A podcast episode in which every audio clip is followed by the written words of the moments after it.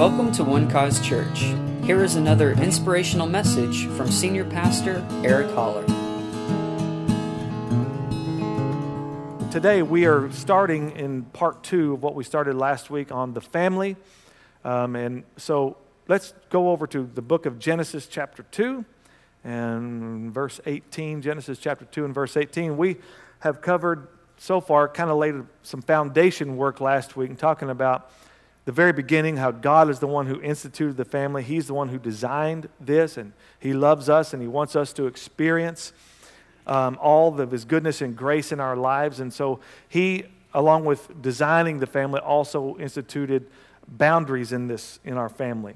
Uh, and these boundaries are not here to bind us, they're here to actually help us, to free us up, to live in, uh, out the potential that's there of what can be when we are living our lives according to His plan and purpose.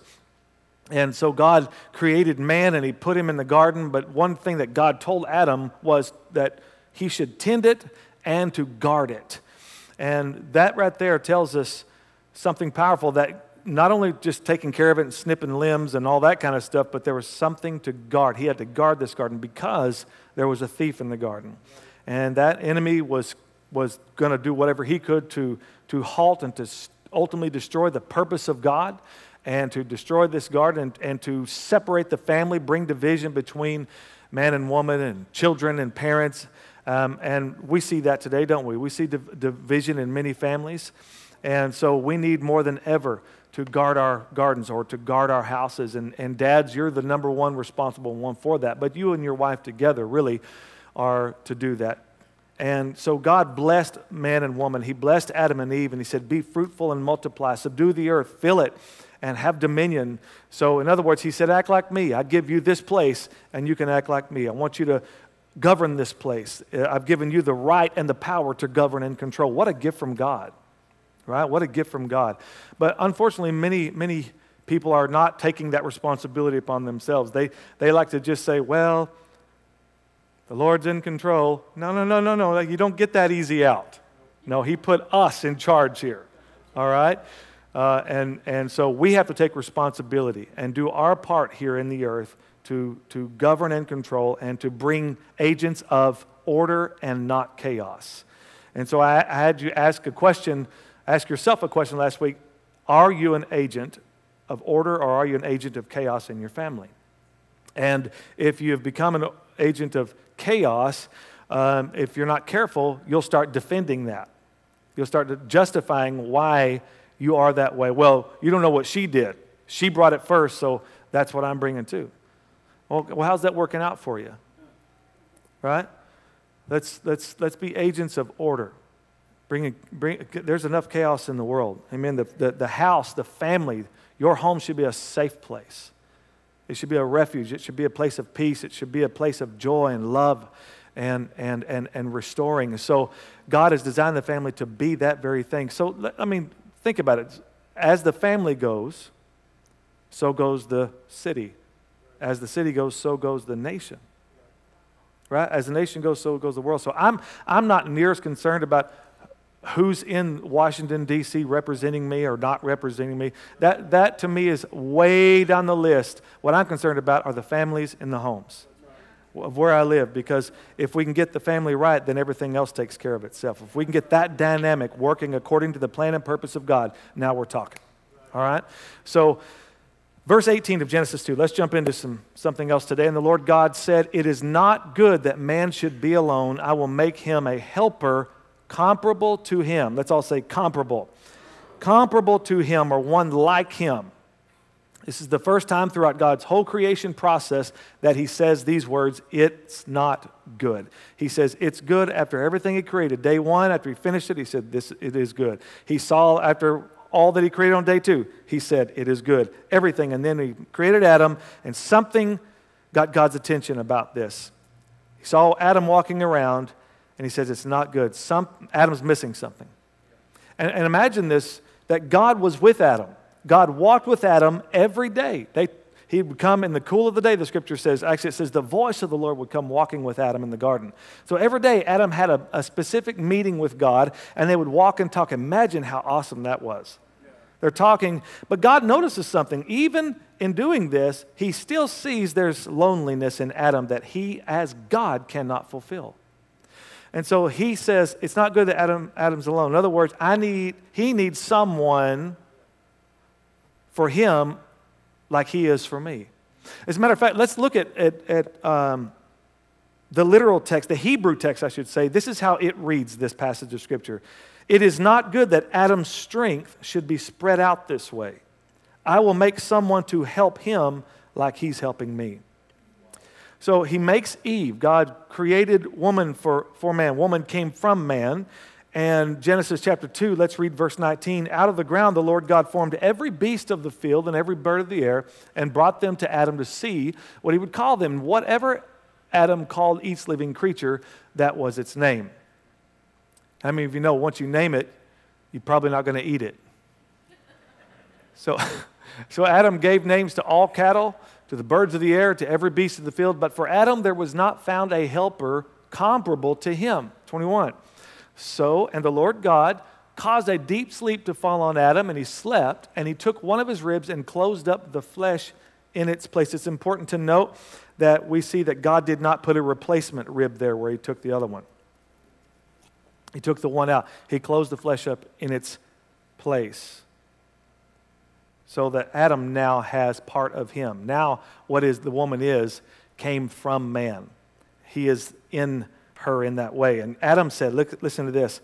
Then the rib which the Lord God had taken from man, he made into a woman, verse 22, and he brought her to the man. And Adam said, as I told the earlier service, if I was Adam, I would have said, It is good. Now, this is good. He did kind of say that. He said, This is now bone of my bones and flesh of my flesh. She shall be called woman because she was taken out of man. God took a rib from his side. Let's remember that. He took a rib from his side. That rib is what that which protects and covers the heart. All right? He didn't take a piece of bone from, from Adam's head so that she could lord over him, and he didn't take a bone from his foot so that he would lord over her. He took the bone from his side so that they could have equality and walk together side by side in this grace of life. Isn't that beautiful? See, this was God's plan from the very beginning. And the devil is a real enemy who has come to steal, to kill, and to destroy, and he wants to do nothing but destroy your family. He hates God's plan, he hates this design, and so he is on attack. As you can see in this world, you can hear people representing him quite well with what they say about the family, about God's design and purpose, that it's an old way, that we've moved past that, that we've progressed since then.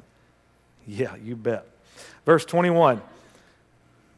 Oh, no, I'm sorry. Verse 24.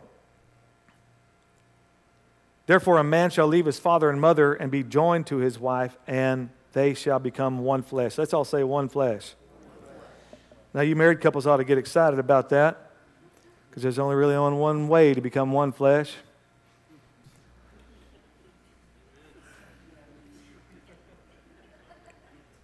Since we're in church, we'll stop right there. I need not expound. I just need an amen. amen. Marriage is to be enjoyed in the flesh. Don't make too much of it. We're not one spirit in marriage, we're one flesh in marriage. We're one spirit in Christ. We're one flesh in marriage. This has a lot to do with that being fruitful and multiplying. And, and so, so Earth, then, planet Earth, is the only place where you and I are going to enjoy the union of marriage. Now, I know, I know you don't like what I just said. No, Pastor Eric, I'm going to live in heaven with my spouse. Keep dreaming. No, you're not. I mean, that's sweet that you think that way. But you're only thinking in this, in, in this finite term. You're only thinking through the, the, the earthly kind of mind, with earthly understanding right? The scripture says that there's not going to be any need for marriage there. It's a whole different dynamic, right? I know uh, it, sometimes that can be frightening to think like that. You mean I'm not going to be married? And no, no, you'll know them. I mean, it's going to be a different deal. This is where you can understand what oneness in the Spirit is. And I just have a feeling, I just have a f- sneaky suspicion that when we get our eyes full of Jesus, nothing else is going to matter we're going to get lost in the gaze of love. Think about it. We're going to look love in the face. What is that experience going to be like? To see the person that love is. And it goes beyond just a feeling about this, a feeling of love or a choosing to love. Now we're looking at Him. Wow. We just can't get our minds wrapped around that. And so that's why we say in marriage vows, till death do us part. You know, it's important to do that because, you know, I had a friend years ago who he was just determined that he and his wife were going to be married for eons and eternity. So they took till death do us part and said forever. And I was thinking about that. That's kind of not fair, buddy, because there's a good chance you're going to die before her. And then now, what's she supposed to do? What's she supposed to do? Well, I said forever, so I guess here we go. No, you got, even Jesus talked about that, that death um, releases the husband from the wife and the wife from the husband. Um, to another thing. So the two shall become one flesh. There's something that happens in that oneness or in coming together in the union of marriage that God is so in because this is His plan. This is what He's doing. And maybe you found this to be true, being married for uh, or either a short time or a long time. That it, it's almost like God starts pushing you together, right? Which is exciting and very irritating at the same time. And there are things that you're going to have to get over real quick. The number one word, I think one of the best words in a marriage that to describe a good marriage is the word compromise. I'm not talking about compromising your morals. I'm talking about compromising your way, your opinion, what you think about it, huh? The quicker you learn that, the happier things go. And most of the time, it has to do with the man making the compromise than it does the woman. Let's just be honest here today. Can I get a witness all up in this church? All right. God pushes us, He pushes us together. There's you know, it's amazing how many people, though, you know, Heather and I, we've counseled couples through the years, and I've found it amazing how many people resist that oneness. That, I'm, and I'm thinking, well, why did you get married? To have a roommate that you can have sex with? Well, yeah, kind of. kind of busted me there. No. Oh, there's a oneness in this partnership. It's, it's beyond just having a companion in the house to do your bidding. It is the two coming together as one. Amen. You know, it's, and, and it's a process of learning. There's an English teacher who was explaining to his students the concept of gender association in the English language itself, and he was talking about how um, that hurricanes at one time only had female names and uh, but now that, that's expanded. But and also during the war, uh, airplanes and ships they most of the time referred to those vessels as she. And um, y'all know y'all seen the movies, right? They have the the the, the, the girl painted on the plane, and uh, so one of the students raised her hand and she said, "Well, what about computers? What gen- gender is a computer?" And teacher wasn't certain, so he divided the class into two groups to figure it out. And males in one group and females in another, and asked them to decide if a computer is either uh, should be masculine or should be feminine. So they were given, uh, each of them came up with four reasons why it should be masculine or should be feminine. So uh, the first group were the girls, and they concluded that computers should be referred to as masculine because, number one, in order to get their attention, you have to turn them on. number, two, number two, they have a lot of data but are still clueless. Number three, they are supposed to help you solve your problems, but half the time they are the problem. and number four is as soon as you commit to one, you realize that if you had waited a little longer, you could have had a better model. That's a pretty good case. Uh, the men, on the other hand, uh, they, they decided that computers should definitely be, definitely be referred to as feminine because, number one, no one but their creator understands their internal logic. Number two, the native language that they use to communicate with other computers is incomprehensible to everyone else. Number three, even your smallest mistakes are stored in long term memory for later retrieval. and number four, as soon as you make a commitment to one, you find yourself spending half your paycheck on accessories for it. it's pretty good. The two shall become one flesh. Let me just give you some sound advice today. If you're smart, you'll stop resisting that oneness. The sooner you stop resisting it, the easier things get. Because God is unrelenting in his quest for oneness for you. He won't even be frustrated in this process, but you will be if you keep resisting it. God is persistent in you becoming one. Amen? It's how He designed it. And I love this about God that He gives each of you wisdom. He gives the man wisdom and He gives the woman wisdom. He doesn't give all to one, and then that one becomes the teacher for the rest of that poor spouse's life. Right? You know, I, I, Heather and I have w- walked through that process from time to time. Sometimes I'll call her mom when she's acting like mom. But then there are times that I've acted like her preacher, her pastor, in the middle of a conversation. And I'm like, honey, the Bible says. That's not, that's, that, that's not good. That's not, a, that's, I learned, I learned that's not, it's not time to preach. It, it's time to humble myself and actually listen to her. the only one who knows everything is God but He distributes to each of us wisdom. And we can learn from one another. We come together when we're one. How many of you have kids here? Have kids? All right, how about small kids? Small, small children, those of you that have small children. All right, I want to just give you guys a warning with the small children. Those of you who have been through it, you, you're veterans, you understand it. But as wonderful of, of a blessing that kids are, and they are, those little blessings in your life, those little blessings in your house, there's an instinct in them. And that instinct is to divide and conquer, to work one against the other. And if you allow that to happen, see, we told, we told our kids since they were little bitty, hey, welcome to the family. Just need you to know how things work here. We were here long before you. You don't run the house, you obey. And that's when you're at your cutest, actually, when you simply obey. We were here before you. We're glad to have you. We're going to love you. We're going to raise you. But then we're going to throw you out of here someday. and then it's just going to be back to me and your mom. So we just need you to understand one thing what we say is one voice and you can't divide that. And you're going to come to appreciate that. You're going to come to love that. You're going to come to find safety in that. You're going to come to find blessing in that.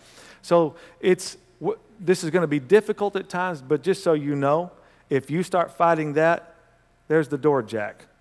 Because I love you, but I don't love you like I love her. I know some of you don't like that.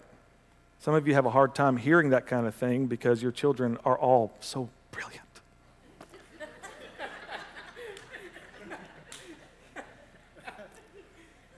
but that's out of whack. That's out of whack. The scripture says you are to train up a child in the way they should go, not the way they want to go. Because let me tell you the way your children want to go. They want to go wherever they go, however they get there, they want the destination to be with candy in their mouth. That's their goal. It's real simple. It really is. It's real simple. So you are to take it upon yourself to guide them and lead them where they should go. Amen? Amen. Moms and dads, can I talk to you today? Don't let your children run around public restaurants. Amen. All right, that's not cute. There ain't nothing brilliant about that. All right? Lead them, guide them. Huh? What the, the general public will appreciate is that you actually take charge and they sit and they eat like a normal person. All right, that's just one thing. I'm just trying to help you. I'm not trying to hurt you. All right? You have responsibility. And so your children, as I said, and my, when, my, when our daughters became teenagers, they got extremely good at divide and conquer, at least trying to. And if I sit and listen to them long enough, you know, when you have a daughter as a dad, and some of you, how many of you dads have, have girls? All right, so you, it's over for you. It's over for you because they say daddy a certain way, or they give that face. I can't describe the face, I can just see it, and it just kills me. And then when they say, then all of a sudden, I've been tempted to, and probably failed from time to time, to think that, yeah, Heather probably is making the wrong choice here. See, you can't do that. You got to be strong. You got to, you to be sold out to your oneness. That when Heather speaks, so do I. When I speak, so does she. And we are. I will tell you that I, I haven't always done that, that black and white, and it always came back to bite me. It never ended up good. Am I right? Yeah, I knew, I knew you'd say all right. Okay? So your children are precious, they are gifts from the Lord, but there's a way to run your house. There's a way to live where there is peace. Amen. Your children, as I said, they'll appreciate you for it. Hallelujah. Because there's an enormous attack on the family today, and that is how God created it, how God designed it. We have to be vigilant in it. Um, sadly enough, the, the, the, statistics on divorce are, are just as are just the same as what's in the world in the, uh, in the church as what's in the world today. It shouldn't be like that. But we've just bought into some philosophies and mindsets that have brought ruin um, and really hurt our families. Let's go to Matthew chapter 19. I'll, I'll just a couple more minutes, all right? And then and I'll, I'll, let you go. Next week we'll get into part three. But Matthew chapter 19, Jesus, uh, the Pharisees also came to him, that is Jesus, testing him and saying to him, Is it lawful for a man to divorce his wife for just any reason?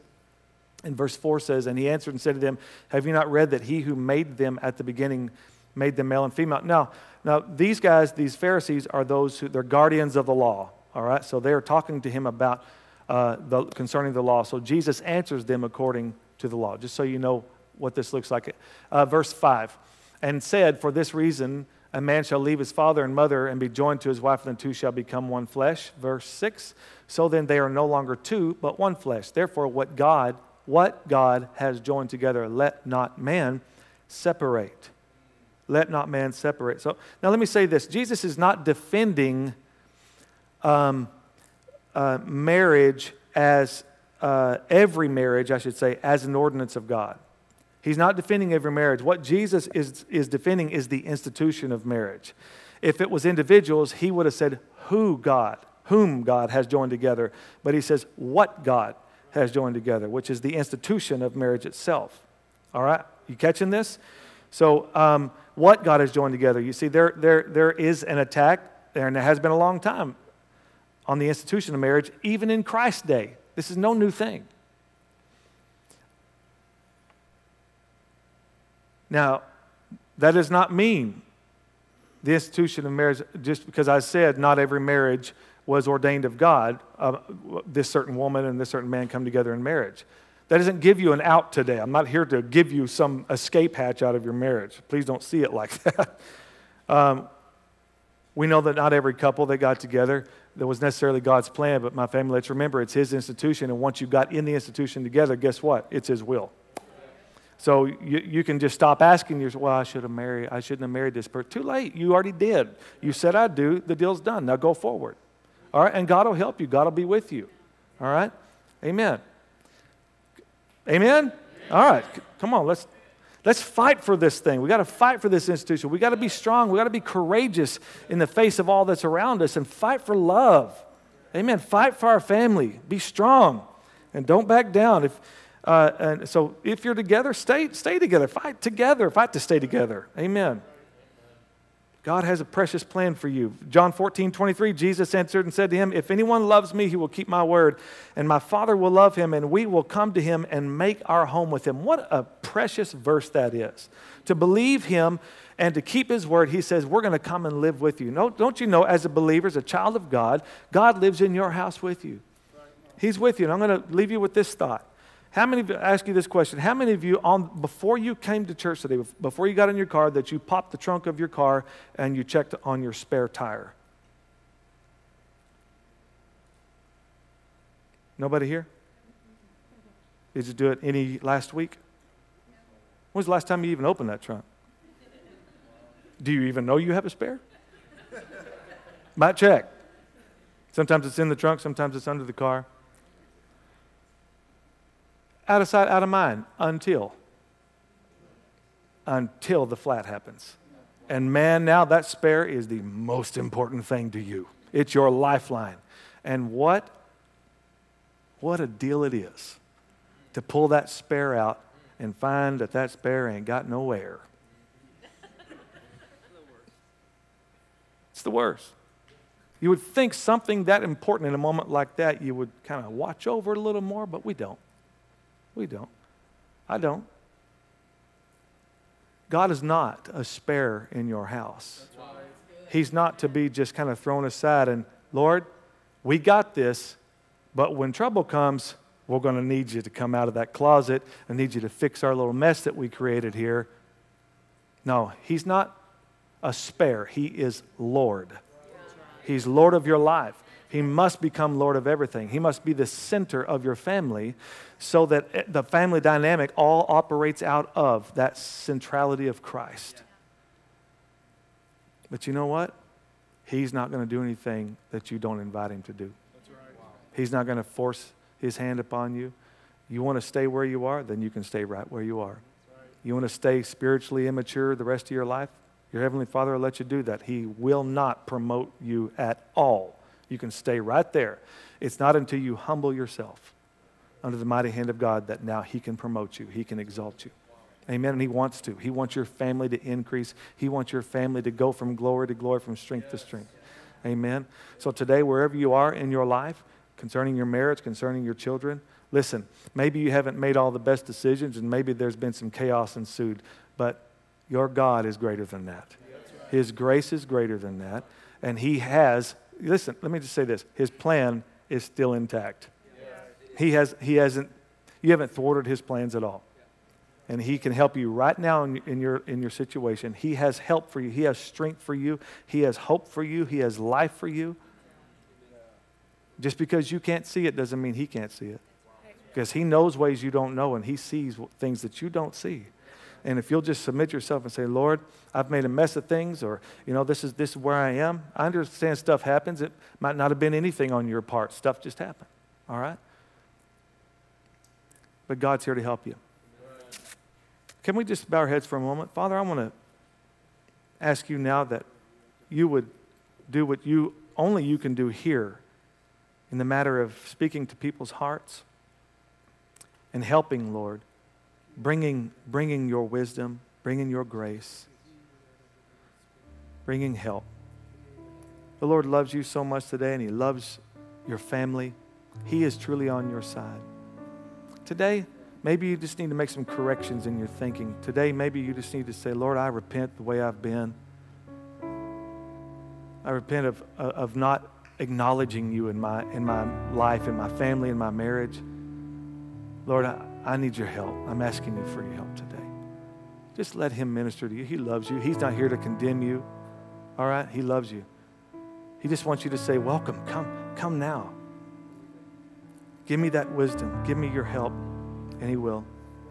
All right? This is his deal. All right? Where, wherever you are, maybe you've gone through a terrible divorce, and I, I hate that for you. I hate that you've endured that kind of pain and heartache. It's awful. But there's hope for you. There's help for you. There's so much more to know, so much more to experience. All right? Just because you've been divorced doesn't mean you've been destroyed. All right?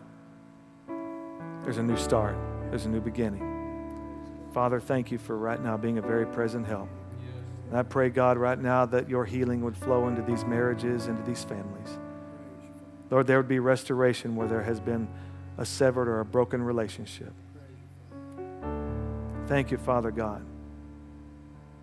Thank you, Lord, right now that you are concerned and you are touched with the very feelings of our infirmities. When they hurt, you hurt. And I thank you, Lord, that not only do you feel what they feel, but you help them heal and you help them move forward. And I thank you, Lord. I just I declare the peace of God over every household here and now. I want you to just receive this right now. Receive the peace of God into your life. I declare it over you in Jesus' name. I declare over you no weapon formed against you will prosper. Every tongue that rises against you in judgment, you shall condemn. All of your children shall be taught of the Lord, and great shall be their peace. In the name of Jesus. No evil shall befall you, and no plague shall come near your dwelling. He gives his angels charge over you to keep you in all of your ways. Amen. You two, husband and wife, shall cleave to one another. Cleave to one another and become one flesh. Thank you, Lord. And you will be courageous and you'll stand strong and you'll lead your family, you'll lead your children in the ways of the Lord, and you will live in the glorious fruit of that. Amen. Thank you for listening, and we hope you enjoyed the message. For more information about One Cause Church, please visit us online at onecausechurch.com.